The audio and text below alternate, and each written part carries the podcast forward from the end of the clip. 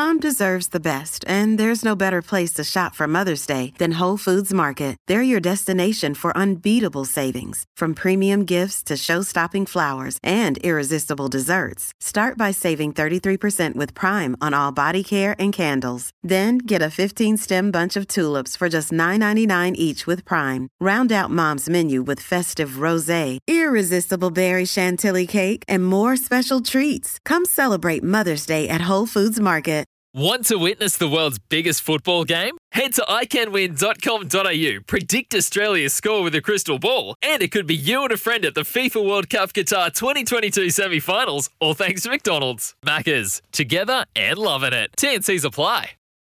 G'day, Mike Hussey here, but you can call me Mr. Supercoach. KFC Supercoach BBL is back and there's 25 grand up for grabs. So what are you waiting for? Play today at supercoach.com.au. T's and C's apply. New South Wales authorisation number TP slash 01005. Well, from uh, one lot of golfing royalty to another, we've uh, just had Ryan Fox on the line and a great uh, chat with him about uh, life uh, within his golfing bubble at the moment and uh, better news for him. And now we're joined by Phil Tataurangi. Of course, you can tee it up with Phil Saturday mornings at 7 a.m. and get all your information there. But we love to chat to him during the week as well, particularly after the weekend that was in golf. Uh, first of all, we'll stay on the subject, uh, Phil. Good morning to you of uh, Ryan Fox. Uh, he gets his MIQ spot. Uh, he finishes really well with Warney, so hopefully things have turned around a wee bit for him. Yeah, morning, Smithy. You're right. I enjoyed uh, listening to that. Actually, um, Ryan's first and foremost great with with the media um, all around, and a couple of your listeners have have made point of that, and so I think he should be commended for um, just the way he makes himself available share some of uh, what's going on, on on his mind, gives some of those people that are following him back here from afar a few insights into um, into some of the things you don't see on TV or you don't hear on the broadcast. And so um, he should be commended for um, for just how available he makes himself. Yeah, I, I am absolutely certain um, whether it actually pays off for him in the next three weeks, as you mentioned, got three three tournaments in Spain before jumping on the bird to come home, and, and great that he's managed to get a spot. Um, but I'm with you. I think there are um, better things ahead for, for, Ryan. This was always going to be a tough season, I felt, for him, schedule-wise. Um, being a new dad, uh, all the uncertainty as to when his family would be able to get over and, and, and join him in, in the UK when he would be able to get home, all of the restrictions, etc., etc. It was always going to be a tough year schedule-wise. Uh, and as he mentioned, that's been in the back of his mind, and most of it has impacted his play. So whether those good things come in the next three weeks, or whether it's actually being able to get home, reconnect with family, kind of reset everything, um, uh, you know, I, I, hope there's a lot of success for Ryan in the near future. Let's stay uh, at the Dunhill uh, for a little while because uh, Danny Willett uh, was uh, the winner of the pro event, the actual Alfred Dunhill Championship, winning it uh, comfortably in the end. down the stretch, there was a bit of pressure on him, but he withstood that. Um, now, Danny Willett's a good story in his, his, own right. Here's this bloke who all of a sudden won the Masters, and it was Danny Who around the world of golf. and then he sort of faded away. you know, his game sort of disappeared on him, and now it appears that he's pretty ba- he's pretty much back again. Yeah, look, he's had a patchy career all the way around. Actually, he's kind of a, a, a promising amateur. Um, came and spent some time in the states. That kind of uh, didn't take off how he how he thought it would. Went back to the European tour, retooled, and and a lot of people maybe don't know this, but when he he won that Masters event five times five years ago, he was actually the tenth ranked player in the world at the time. So maybe the quietest 10th ranked player, top 10 player in the world. And he managed to walk through the door that, that Jordan Spieth opened for him.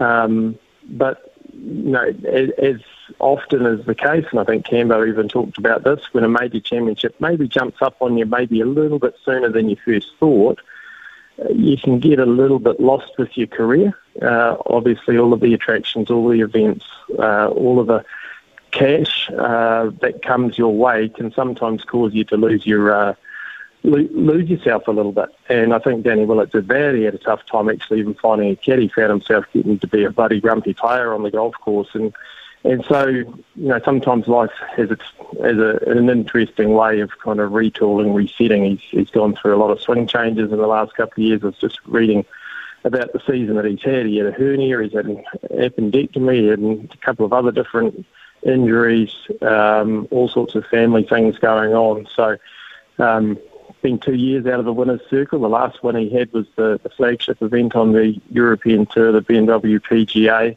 and now he's won at the old course, and, and he certainly spoke about how it's been a bit of a tumultuous uh, old couple of years, but uh, at 34 years of age, winning on his birthday at the old course, maybe doesn't get much hmm. better than that. Hell no, hell no.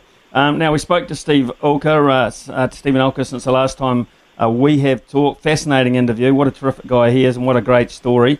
600k uh, in the last four or five weeks, which is which is great for him being a, a real tradesman, uh, you know, throughout his uh, PGA career.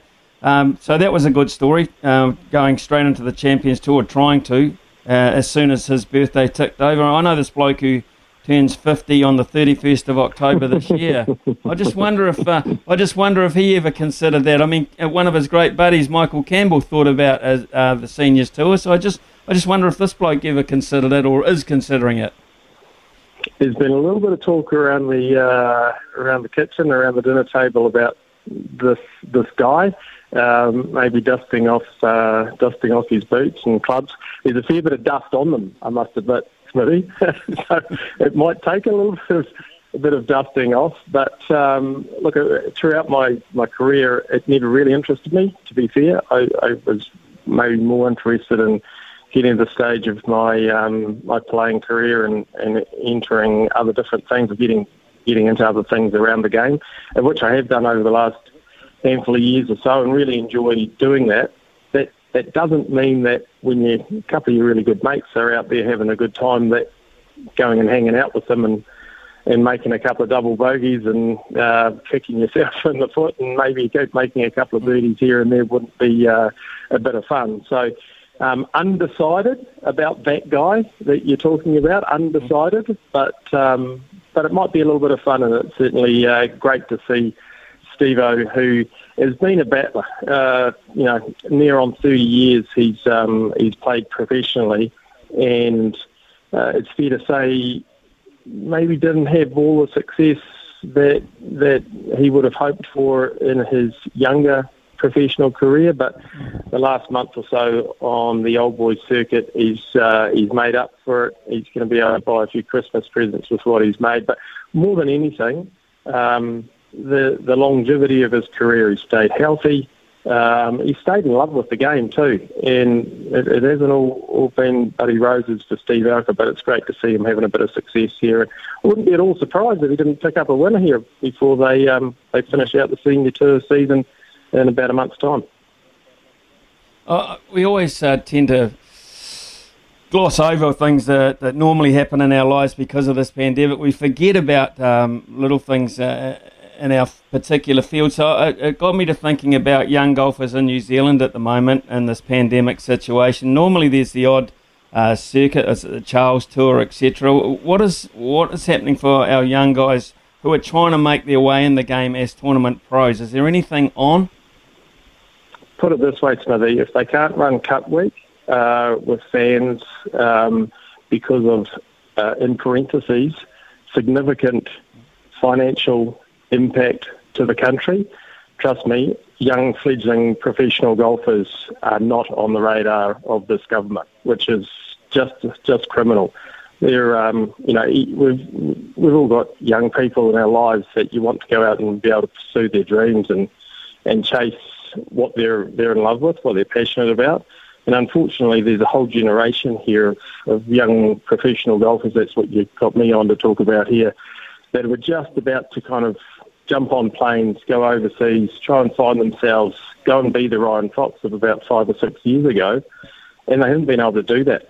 Um, a, a because they haven't been able to come and go a lot of them are staying with their parents. Um, you know, they, they haven't got their own houses. They, all they're doing is just trying to chase a dream. And so, um, you know, unfortunately for them, they can't go and play some of the mini tour circuits. They, they, they, they can't go and try and qualify for different tours, if they're going to do that, they've got to pack up sticks and, and go and base themselves overseas. Now, you know that's uh, that comes at a, at a, at a financial cost and um, and with no certainty about their career and certainly no certainty about getting home. And so, look, I, I feel for a number of those young kids. There, there are the, the Daniel Hilliers that managed to get out and certainly has proven himself and um, has uh, has got some status on the Challenge Tour and has been going along well. Another cut made on the weekend, so hopefully he can forge himself over the next two or three weeks and join Ryan on the European Tour. Um, Denzel Ieremia is, is one of those players that's also been trying to cut his teeth into me tour events in the US, but been battling to do so. Does so at a significant cost, just trying to chase his dream. He played there at the old course last week, but there are a number of kids that maybe haven't quite got to that level yet. They've been stuck back here, and so therefore, the uh, the, the, role of the Charles Tour events, the the pro am circuit here in New Zealand becomes incredibly important to keeping their games sharp and, and, and giving them an opportunity to make a couple of bucks and and be able to you know, continue their dream. And unfortunately, with the news yesterday, as cryptic as that was, there's no certainty that these Charles events, there's four on the schedule and the New Zealand Amateur between here and Christmas, Smithy, and they're all up in the air at the moment. So, look, I feel for some of those young kids that they um, they're having this stage of their career completely thrown up at the mercy of uh, of the government and their restrictions. Phil Tataurangi joins us uh, every Tuesday. It's fantastic. Uh, he's also got his own show, of course, here on SENZ. Number one in golf uh, in terms of uh, the go to guy for us here on this station. And, of course, I think probably for anyone in New Zealand. Finger on the pulse, Phil Tataurangi all the time. Teed up with Phil. 7 o'clock Saturday morning. Phil, thank you very much, as always. Thanks, Smithy. Just going to throw a, a father and son combo in there for you. Old yep. Tom Morris and young Tom Morris between them, they won the first handful of uh, the oldest championships in the game. The old, old uh, the uh, the old uh, claret jug at the uh, yep. at the Open Championship. So these are a couple of uh, a father son combination well, for you.